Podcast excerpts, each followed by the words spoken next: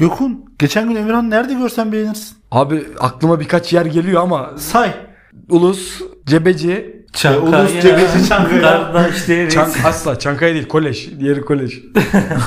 Hay Allah. Abi nerede gördün ya beni? Valla ben seni gördüm hiç ses etmedim. Bozmadım da. Şey mi yoksa? Çok müşkül bir durumdaydın. Hay Allah. Çok Abi yardım etseydin niye ses etmedin? Zaten yok işi bitmiş. Bu kolej Maltepe arasında mı gördün abi beni? Hayda.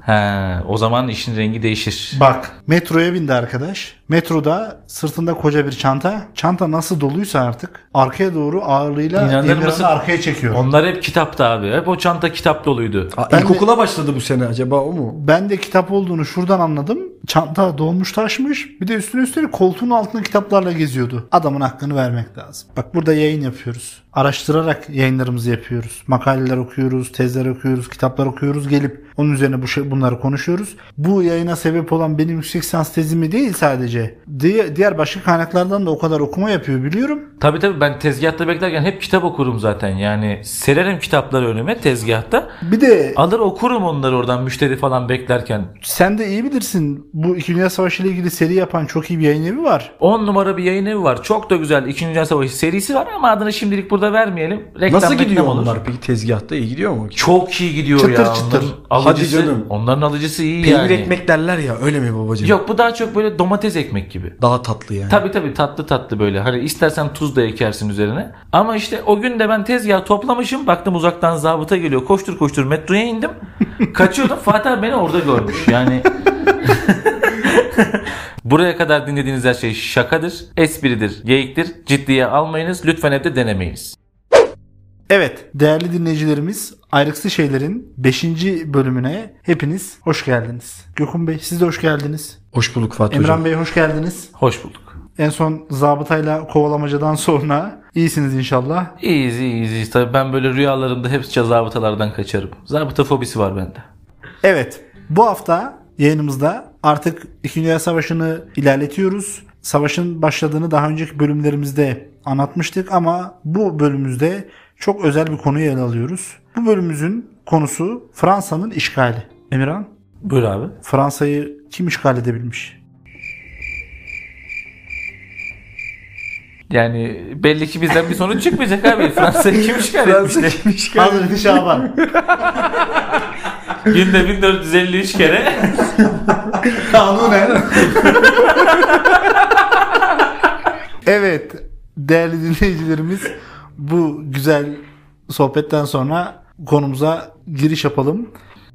Hitler Avrupa Fatihi olabilmek için Bir yandan intikam için böyle hırslı hırslı. hem intikam için hem de Avrupa Fatihi olabilmek için 9 Mayıs 1940 günü kod adı Amerika olan özel treniyle Fransa sınırına yakın yeni bir karargahı var. Oraya doğru yola çıkıyor. 10 Mayıs 1940 günü ertesi günde Alman ordusu Hollanda ve Belçika'ya saldırıyor. 15 Mayıs 1940'da Hollanda'yı, 27 Mayıs 1940'da da Belçika'yı işgal ediyorlar buraları. Hitler'in buradaki tabi savaş stratejisine baktığımız zaman aslında Hollanda ve Belçika'ya yapılan saldırıları birer aldatmaca. Yani asıl hedefi Hollanda ile Belçika değil bir aldatmacası var. Çünkü burada tarih bize şunu gösteriyor. Tecrübe önemli bir şey. Bir ordunun başındaki komutanın bilfiil daha önceki savaşlara katılmış olması da çok daha farklı bir anlam var. Bildiğiniz gibi Hitler bir, Birinci Dünya Savaşı'na katılmış ve bu savaşta savaşmış bir askerdi. Burada Hitler'in bir tecrübesi var. 1914'te olduğu gibi Almanların Belçika üzerinden Fransa'ya saldıracağı düşüncesini diğer tarafın düşünmesini istiyor. Ama tam tersini yapacak. Asıl gerçekleştirmek istediği başka bir planı var. O da Arden bölgesi var. Tamamen ormanla kaplı, ağaçlarla kaplı bir bölge. Tankları sürdüğü yer miydi orası? Aynen öyle. Asıl planı Arden Ormanı'nı tanklarla geçip Fransa ordusunu kuşatmak istiyor. Bu kuşatma harekatının ismine de Orak Darbesi Harekatı ismini veriyorlar. Tabi burada hem karadan Wehrmacht aracılığıyla tanklarla vesaire hem de havadan hava kuvvetleri bombardımanı tutuyor. Tanklar eşliğiyle Wehrmacht Almanların meşhur panzer tankları var. Onlarla Arden Ormanı'nı yarıp geçiyorlar adeta. Ve hiç beklemedikleri bir şekilde Naziler Belçika ya da Hollanda üzerinden değil Arden bölgesinden Fransa'ya işgal etmek için yol alıyorlar. Bu gelişmeler üzerine tabi bu askeri olayların bir de siyasi sonuçları olmak zorunda zorunda. Hem İngiltere'de hem de Fransa'da hükümet yıkılıyor. Kabineler değişiyor. Fransa'da Daladier kabinesi yerine Paul Reynaud kabilesi kurunuyor. İngiltere'de de o barış kuşumuz Hitler'i hafife alan Hitler artık duracak bakın elimde bunun belgesi var anlaştık deyip Münih anlaşmasını imzalayan Neville Chamberlain kabinesi artık görevi bırakmak zorunda kalıyor ve yerine Winston Churchill başbakanlığa geliyor. Ve kurulan kabinenin ismi de çok ilginç. Milli Kabine. İngiltere'de Milli Kabine. Winston Churchill eşindeki Milli Kabine kuruluyor ve yaşlı kurt tekrar siyaset sahnesine dönüyor. Ülkesinin kendisine ihtiyacı olduğunu düşünüyor. Ve aslında bana göre bir okur ol- olarak bir de bu konu üzerine biraz da olsa çalışmış biri olarak savaşın kırılma noktalarından bir tanesi bence İngiltere'deki bu kabine değişikliği. Bir de şey var abi. İngiltere'nin savunmasında Dalekleri kullanıyor Churchill. Dalek Dalek. Exterminate. Exterminate. Aa Evet evet diziyorlar Dalekleri gelen Alman uçaklarını falan. Karıştırıyordu. Dizideydi o galiba. Yani neyse devam edelim. buradan dinleyicilerimize tavsiyemiz olsun. Doktor Who dizisini tavsiye Doktor ediyoruz. Who gerçekten yani dünya tarihinin en iyi dizisi olabilir. En uzun soluklu bilim kurgu dizisi. Dizide de çeşitli tarihi meseleler de ele alınıyor. Yani tarihe ilgili olan arkadaşlarımız bu dizide her sezon belirli tarihi meselelerin ele alındığını göreceklerdir. Emrah güzel bir detay. Teşekkür ediyorum. Tabi burada Hitler'in Arden kuşatmasını ve amaçlarının kendilerini tuzağa düşürdüğünü Fransa'dan bir kişi anlayabiliyor. O da başkumandan Gardner. Keşke daha düşük rütbeli biri anlasaymış. O çözer çünkü mevzuyu. Anlamış artık. Ya işte bu orak darbesi planını tabi o dönem daha sızma olayları başlamıyor savaşın ilk zamanlarında. Bu planı fark edemiyorlar. Yani bir, bir Birinci Dünya Savaşı'nda olduğu gibi bir harekat bekliyorlar. Bir de Arden Ormanı'nın şöyle bir özelliği var. Geçilmesi çok zor bir orman. Hmm. Hani hem dağlık bir bölge hem çok sıkı ağaçlarla kaplı büyük devasa bir orman var. Buradan diyor nasıl geçecekler yani. Bizim Karadeniz'e benzer mi abi? Engebe gibi düşünme andırır ama bizim Karadeniz'deki gibi engebeli değil. Ya dümdüz bak şöyle düşün. Konya Ovası'nın üzerinde bir orman olduğunu düşün ama çok sık ağaçlar var. Yani aradan araçlar geçemez. Tanklarla ağaçları yıka yıka geçiyorlar adamlar. Öyle bir çılgınlar. Daha önceki bölümlerde bahsettiğimiz o Blitzkrieg harekatını burada da uyguluyorlar. Yani önden hava kuvvetleri gidip keşif yapıyor. Var ise bir unsur bombalayarak yok ediyor. Hemen onun arkasından kara kuvvetleri panzerlerle tanklarla ormanı yıkıp bütün araçlarla o ist- istikam taburlarıyla vesaire komple diğer tarafa geçmeye başlıyorlar adamlar.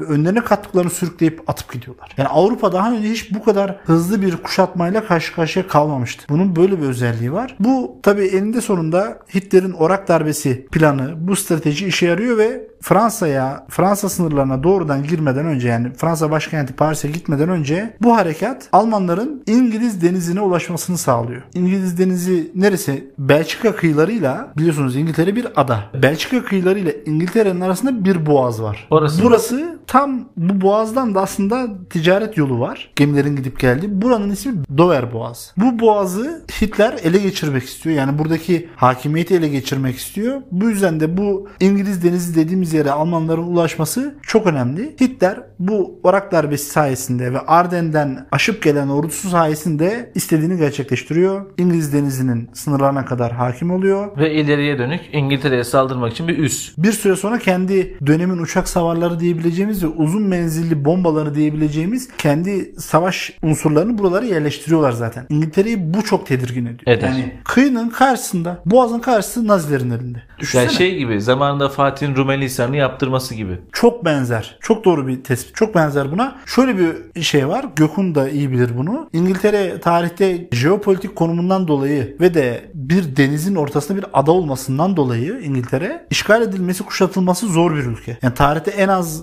işgale uğrayan bölgelerden bir tanesi olarak biliyorum ben. Doğru mu Gökhan? Evet abi öyle. Ada olduğu için. Ada ülkelerinin genel olarak böyle bir tavrı var. Tavrı demeyeyim de dünyanın ada ülkelerine karşı böyle bir tavrı var. Mesela Amerika'nın da birçok savaşta aslında olmamasının sebebi başka kıtada olması. Aynı kıtada olan devletler birbirlerini yerken Amerika uzaktan ya barış mı götürsem acaba diye düşünebiliyor. Farklı kıtada olması hasebiyle. İngiltere'nin bu işgalinin zorluğu Hitler de farkında. O yüzden öncelikle etrafını çevriliyor ve kritik öneme sahip İngiltere'ye hava harekatı yapabileceği ya da elindeki askeri malzemeleri, o işte cihazları, şunları bunları kullanarak İngiltere'ye saldırabileceği bir üst elde etmek istiyor. Bunu da gayet güzel başarıyor. Bu olaylar sonrasında 27 Mayıs 1940'da Belçika kralı ordusuyla beraber Hitler'e, Nazilere teslim oluyor. Keza Hollandalılar da teslim oluyorlar. Tabi bu gelişme sonrasında artık yapacak bir şey yok. Yani savaşın sesi iyice duyuluyor. İngiltere'nin karşısına kadar geliyor. Fransa'nın başkenti Paris'in işgal edilmesi an meselesi. Bunun üzerine bir panik havası oluşuyor. Burada şöyle bir olay var. Bu olay çok önemli. Önemli. Wehrmacht, Alman kara kuvvetleri, Alman ordusu İngiliz denizine ulaşıp Britanya sefer kuvvetleri ve Fransız silahlı kuvvetlerinden oluşan müttefik ordusunu kuşatıyor. Bu kuşattıkları askerler geriye geriye sürekli artık kıyıya doğru çekilmeye başlıyorlar. Bu çekilmenin yaşandığı yerde Dunkirk. Burası bir şehir ismi. Hala da burası bir şehir Dunkirk. Bunun şöyle bir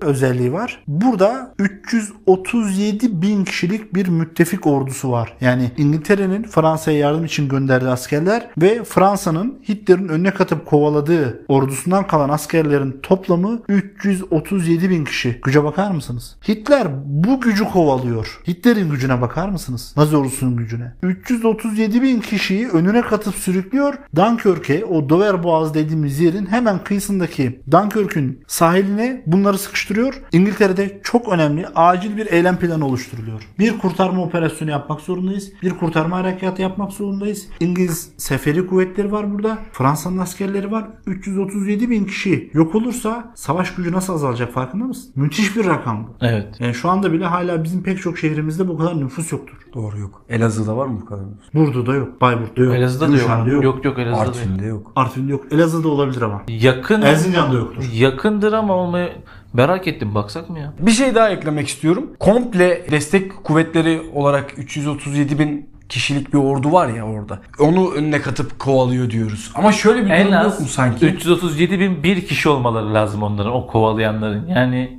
Şunun e, şöyle bir algı yok mu 2. Dünya Savaşı başladığı sıralarda? Ya yeni bir dünya savaşından çıktık. Büyük bir savaş çıkmaz. Rahatlığı, rehaveti belki de o yorgunluk, dünya savaşından çıkmış olmanın yorgunluğu yok mu bütün dünya ülkelerinde? bence tam tersi Aslında var. Hitler'de bu çıktığı savaşın intikamını almak istediği için bu kadar dinç ve diğer ülkelerde bu kadar ya çıkmasın. Aman bir savaş daha olmasın. Yorgunuz, yapmayalım, hazır değiliz.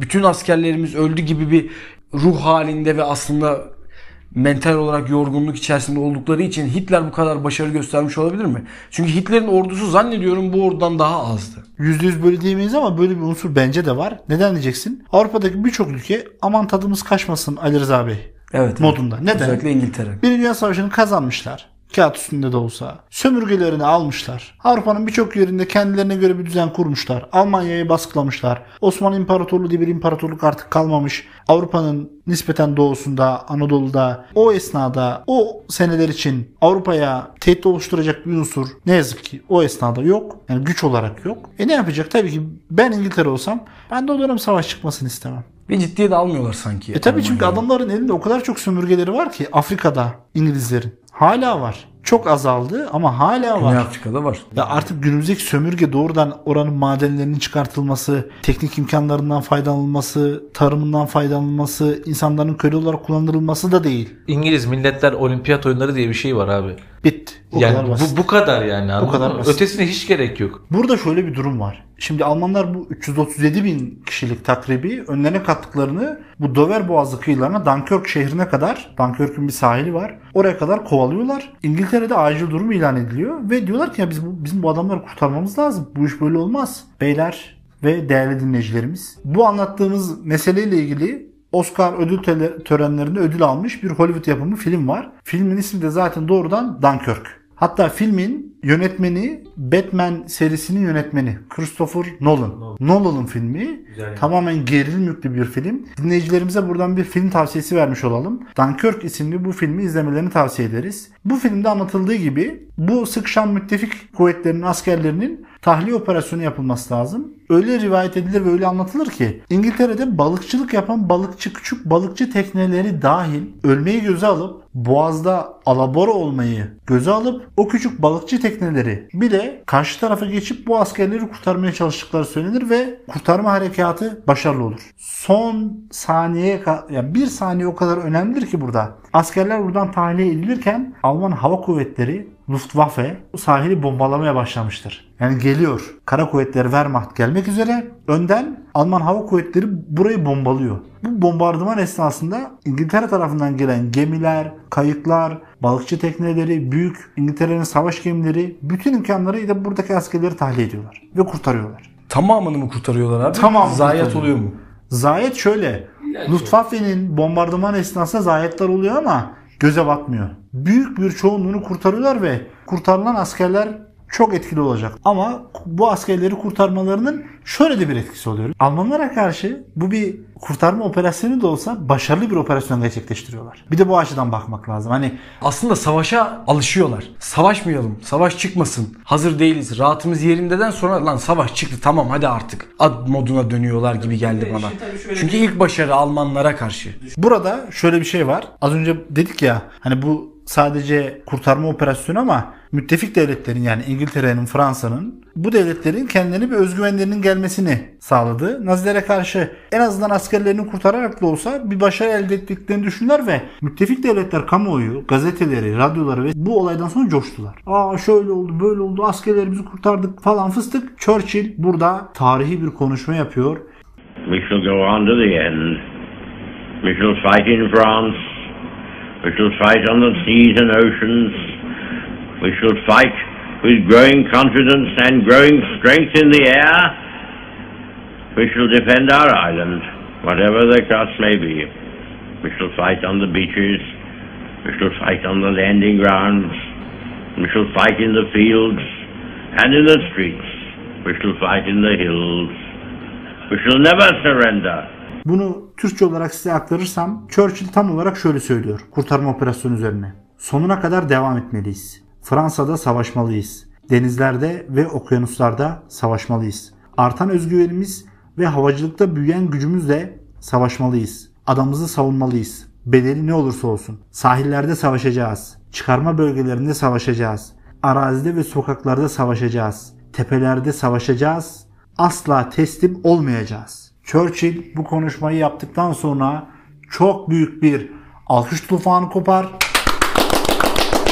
Churchill'ın bu konuşmasından sonra tabii ki müttefik devletler savaşla ilgili tekrar bir moral kazanıyorlar ama nafile kısa süreliğine bu moral, moralden faydalanacaklar. Hatta Churchill şöyle söyleyecek. Bu her ne kadar bizim bir başarımız gibi gözükse de bu aslında bir kurtarma operasyonuydu. Savaş askerlerimizi kurtararak kazanılmaz diye de bir sözü var. Bu esnada tabii Naziler de ilerleyişini sürdürüyorlar. Alman ordusu Fransa'yı tamamen işgal ediyor. Paris önünde Hitler'in pozlarını görüyoruz. Çok tarihi anlar yaşanıyor. Eiffel Kulesi önünde Hitler'in pozları medyaya veriliyor. Bundan sonra da Geldik Hitler Redemption anına. Redemption anı. Doğru. Hitler Paris'in ilerisinde Compiègne diye bir bölge var. Buraya geliyor. Ne olacak Emirhan burada? Hitler intikam alacak. Gökhan bu intikamı nasıl alacak? Vagonun içinde bir takım aktivitelerle alabilir mi? Bak Gökhan gene tarihçiliğini konuşturdu. Öyle dersen yanlış anlaşılır ama. Bu vagon meselesi şuydu. Alman ordusu Fransa'yı teslim alacağı zaman Fransız generallerden tıpkı Birinci Dünya Savaşı'nda Almanlara yapıldığı gibi Versay Barış Anlaşması'nı imzalattık, imzalattırdıkları vagonu Hitler'in talimatıyla getiriyorlar. Bu vagon içerisinde Naziler Fransa'yı teslim alıyor. Ardından Hitler bu vagonu Münih'e gönderiyor. Berlin'e gönderiyor. Bu vagon Alman şehirlerinde ana caddelerde sergileniyor. Bakınız Birinci Dünya Savaşı'nda alnımıza sürülen lekeyi bize vagonda imzalattırdıkları bu anlaşmayı bu vagon gibi bu anlaşma belgesi gibi yırtıp attık ve intikamımızı aldık deyip şehirde bu vagon dolaştırıldıktan sonra Hitler'in talimatıyla SS subayları vagonu patlatıyorlar. Ve Hitler şunu söylemek istiyor. Biz Versay'la alnımıza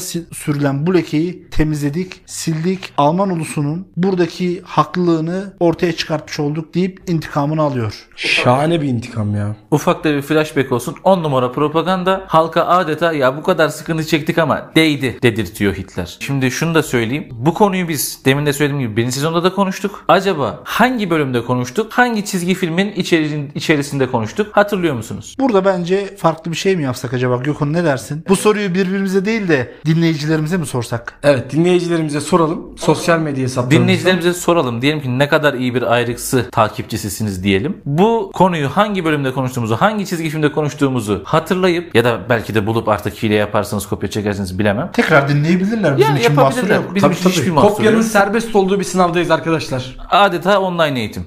Ve sonunda da bir ödül var. Sonunda da evet bir ödül de var. Çok müthişiz şu anda. Ödülümüz ne olsun Gökün? 10. Köy dergisinden bir set hediye ediyoruz. Bir set. Set. Gökün Bey kesenin ağzını açtı. O zaman bir de üstüne ekleme yapalım. Ayrık şeyler olarak bir de 2. Dünya Savaşı ile ilgili bir kitap hediye edelim. Fatih Bey de kesenin ağzını açıyor. Patron çıldırdı.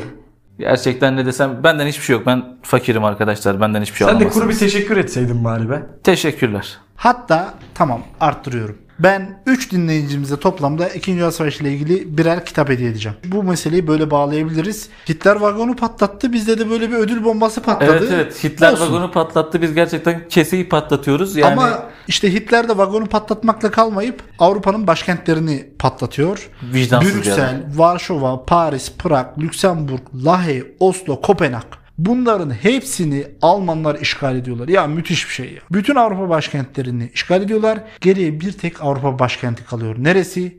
Londra. Londra. Tabii ki İngiltere'nin konumundan dolayı, coğrafi konumundan dolayı işgal edilme konusundaki güçlüğünü anlatmıştık. Bunun Almanlar da farkında. Ama tarihçiler şöyle bir şey söylüyorlar bu konuda. Hitler'in asıl amacı İngiltere'yi işgal etmek değil. İngiltere'nin, Hitler'in ve Nazi Almanyası'nın bu güçlü durumundan dolayı ateşkes talebinde bulunmasını bekliyorlar. Ama kesinlikle İngiltere, ateşkesi ilan eder mi? Ateşkes- Almışlar Hitler'in gücünün arkasına. Kesinlikle kabul etmiyor. Ve bir süre sonra da daha önce de bundan bahsetmiştik. Nazilerin Lebensraum diye bir politikaları var. Yani biz artık Birinci Dünya Savaşı'ndan sonra elde ettiğimiz bu topraklara sığmıyoruz. Alman halkına, Almanlara Almanca konuşan insanlara yeni bir yaşam alanı oluşturmamız lazım deyip yönünü doğuya dönecek. Gökün doğuda kim var? Rusya. Tabiri caizse dananın kuyruğunun kopacağı yere doğru artık tarih bizi sürüklüyor. Dana burada Polonya oluyor galiba. Dana, Çekoslovakya, Polonya, bütün Avrupa başkentleri bunların kuyrukları zaten koptu. Artık burası bu aşamadan sonrası Hitler'in, Nazilerin kendi ayaklarına sıkması olacak. Sen neden doğuya dönersin? Bu da bir stratejidir. Eğer Naziler Rusya'yı işgal edebilseydi şu an dünya tarihi çok başka bir şekilde ilerleyebilirdi. Ya da olduğu gibi kalsaydı bu sınırları konusa- korusaydı da başka bir şey olabilirdi. Ama böyle bir tercih yapıyorlar. Tabi burada benim özellikle dinleyicilerimize aktarmak istediğim şöyle bir husus var. Bu daha çok bilinmeyen bir husus. Biz de ayrıksı şeylerde daha çok dağın ardında kalan şeyleri konuşmak istediğimiz için bu meseleyi ben biraz daha öne çıkartmak istiyorum. Bunu birçok kişinin ben bilmediğini düşünüyorum. Bu savaşın daha çok, 2. Dünya Savaşı'nın daha çok insanlar Avrupa'da yaşanan bir savaş olduğunu düşünüyor ama tam aksine 2. Dünya Savaşı'nın Asıl Çekoslovakya ve Polonya'da yaşandı. Onlar bitti. Çok üzüldüm ama ya. Çekoslovakya Fahri bir elçi melçi atayalım bu adamı ya. Tamam Çekoslovakya Polonya üzülüyorsun. Peki ben sana desem ki 2. Dünya Savaşı'nın en çetin geçen muharebelerin birçoğu Afrika'da yaşandı desem. Yok ya. Yaşanmamıştır. Nasıl yaşanmamıştır ya? Afrika nere? İkinci Dünya Savaşı nere şimdi? Adamlar E, sömürge bırak var. ikinciyi. Beşinci dünya ya. İşte Sömürge var. Burada az önce Gökhan'ın da bahsettiği gibi Avrupalı devletlerin sömürgesi olan devletler mevcut. Ve bu sömürgelerini kaybetmemek, bu sömürgelerden gelen kaynaklardan olmamak adına savaş gücünü, savaş sanayisini, savaş endüstrisinin temellerinin yok olmaması adına Afrika'da çok çetin savaşlar yapılıyor. Savaşlar sayesinde savaşın gidişatı değişiyor. İkinci Dünya Savaşı'nı oldukça etkiliyor bu savaşlar. Tabi burada bizim bahsetmek istediğimiz bir karakter var. Bu karakterle ilgili çeşitli kaynaklardan bilgi de edinebilir dinleyicilerimiz. Çok farklı kitaplar da yazıldı hakkında. Erwin Rommel isimli bir Alman general var. Bu savaşla özdeşleşmiş. Bu savaşta öne çıkmış bir general. Kendisinin lakabı da çöl tilkisi. Erwin Rommel deyince benim aklıma genelde Fahrettin Paşa'mız geliyor. Benzer bir ünvanı, daha doğrusu benzer bir lakabı olduğu için. Erwin Rommel Afrika kıtasında Almanlara son güne kadar çok büyük kazanımlar elde ettirmiş bir general. Burada şu anekdotu paylaşalım. Nazi Almanyası öyle bir yer ki propagandanın o kadar çok abartıldığı, propagandanın sürekli olarak halkı zehirlediği bir yer ki Erwin Rommel dinleyicilerimizin zihninde canlansın diye söylüyorum. Bizim Fevzi Çakmak Paşa'mız gibi bir adam. Kazım Karabekir gibi bir adam Almanlar gözünde. Öyle düşünün. Ama bir gün sırf kendisine muhalif olacak ya da kendisine karşı bir girişimin içerisinde bulunduğuna dair bir istihbarat aldıklarını belirterek Erwin Rommel'ı Nazi Almanyası idam etti biliyor musunuz? Aa. Gayri ahlaki bir tavırla ve çok da fazla yazılmadan Erwin Rommel'a ailesinin hayatta kalacağı, ailesine dokunulmayacağı ve benzeri sözler verilerek bir hapla kendisinin intihar etmesi sağlandırıldı. Ve gazetelere, medyaya ve halka Erwin Rommel vefat etti. İşte öldü diye haberler çıkartıldı. Sonrasında Erwin Rommel'a işte Nazi propagandası, Nazi Almanyası böyle bir şey. Savaşın bu yıllarında Almanların, Alman halkının direnci düşmeye başlıyor. Tam da Erwin Rommel'ın cenaze töreni propaganda için kullanıldı. Devlet töreni yapıldı biliyor musunuz? Kendi öldürdükleri adama o dönem Alman halkının savaşma bilinci yükselsin. Böyle herkesin sevdiği bir komutanın vefatından dolayı bir birliktelik oluşturulabilsin diye devlet töreni yapıldı. Ve bu kullanıldı. İşte Nazi propagandası, Nazi Almanyası, Nazi yalanları böyle bir şey. Kim bilir kaç konuda daha böyle aldatmacalarla kamuoyunu yönlendir, yönlendirdiler. Tabi burada savaş Afrika'da da bir yerden sonra tıkandıktan sonra Almanların aleyhine işliyor. Bu arada da Hitler Avrupa'dan artık İngiltere'yi işgal etmek istemedikleri için edemeyeceklerini de bence bildikleri için yüzünü doğuya dönüyor. Rusya'da çok büyük çarpışmalar yaşanıyor. Alman-Rus saldırmazlık paktı ihlal edilip Polonya üzerinden Alman ordusu artık Rusya'ya savaş ilan ediyor. Bir noktada Stalingrad'a kadar Almanlar dayanıyorlar ve çok çetin, çok çetin savaşlar yapıyor, yapılıyor. Hala bazı İkinci Dünya Savaşı temalı dijital oyunlara, e-oyunlara vesaire de konu olabiliyor. Hatta çok bilinen meşhur Call of Duty serisine vesaire konu oluyor bunlar. Hatta bu noktada bir anekdot da paylaşabilirim Tabii. ben Call of Duty serisiyle ilgili. Call of Duty'nin en ünlü oyunlarından bir tanesi dördüncü oyunudur. Yani Modern Warfare yani modern savaşlar başlıklı oyunudur. Fakat ilk 3 oyunu İkinci Dünya Savaşı'nı konu alır. Beşinci oyunu da İkinci Dünya Savaşı'nı konu alır. İlk üç oyunu İkinci Dünya Savaşı'nı konu, konu alacak şekilde yaptıktan sonra dördüncü oyun yapılırken oyunun yapımcı ekibi Activision markasındaki yetkililerle yanlış hatırlamıyorsam diyalog bu şekilde gerçekleşiyor. Şunu şöyle bir öneri sunuyorlar. Ya ilk üç oyunu İkinci Dünya Savaşı üzerine yaptık. Dördüncüsünü farklı bir temayla modern savaşlar üzerine yapalım diyorlar. Böyle bir öneri sunuyorlar. Activision markasının yetkilileri de bunu kabul etmiyor. Hayır olmaz olamaz savaş diyorsan İkinci Dünya Savaşı'dır. Öbür türlüsü ilgi çekmez, beğenilmez. Oyuncular tarafından işte beğeni görmez, oynanmaz vesaire tarzı bir argüman sunuyorlar. Fakat çeşitli ısrarlarla ikna edip modern savaşlar oyununu çıkartıyorlar. Ama buradaki tabi asıl ilgi çekici olan konu ilk 3 oyunu 2. Dünya Savaşı üzerine yapmış olmalarına rağmen dördüncüyü de 2. Dünya Savaşı üzerine yapmakta ısrarcı olmaları.